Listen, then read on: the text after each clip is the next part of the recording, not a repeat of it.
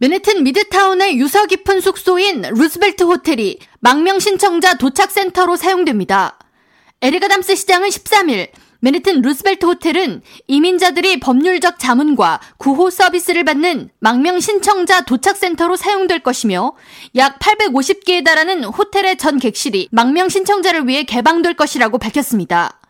이어 추가로 150개에 달하는 객실은 다른 수용소로 배치되기 전 이민자들을 위한 임시 체류 장소로 사용될 것이라고 설명했습니다.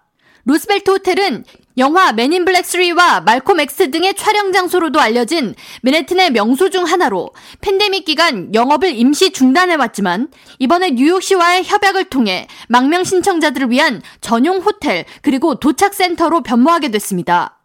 아담스 시장은 뉴욕시가 현재까지 6만 5천 명 이상의 망명 신청자를 수용하고 있으며 연방정부의 타이틀 42 종료로 더 많은 이민자가 몰려올 것이 예상되기 때문에 이민자들을 체계적으로 관리할 수 있는 도착센터를 오픈하게 됐다고 설명하면서 이를 통해 이민자들이 합법적으로 일할 수 있도록 체계적인 절차를 밟아나갈 것이라고 덧붙였습니다.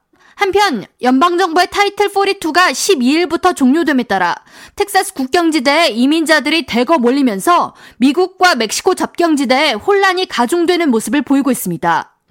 연방 국토안보부는 14일 타이틀 42가 종료된 첫날인 12일 국경 순찰대가 체포한 망명 신청자는 6,300명에 달하며 13일에는 4,200명이라고 밝혔습니다.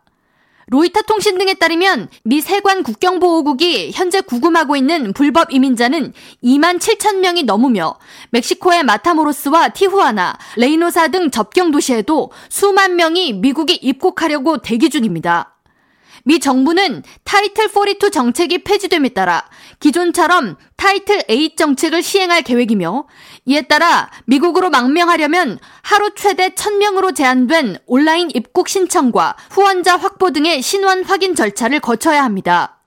미 정부는 절차를 제대로 밟지 않았거나 무단으로 미국 국경을 넘어왔다가 적발되면 곧바로 본국으로 추방조차 한다는 방침입니다.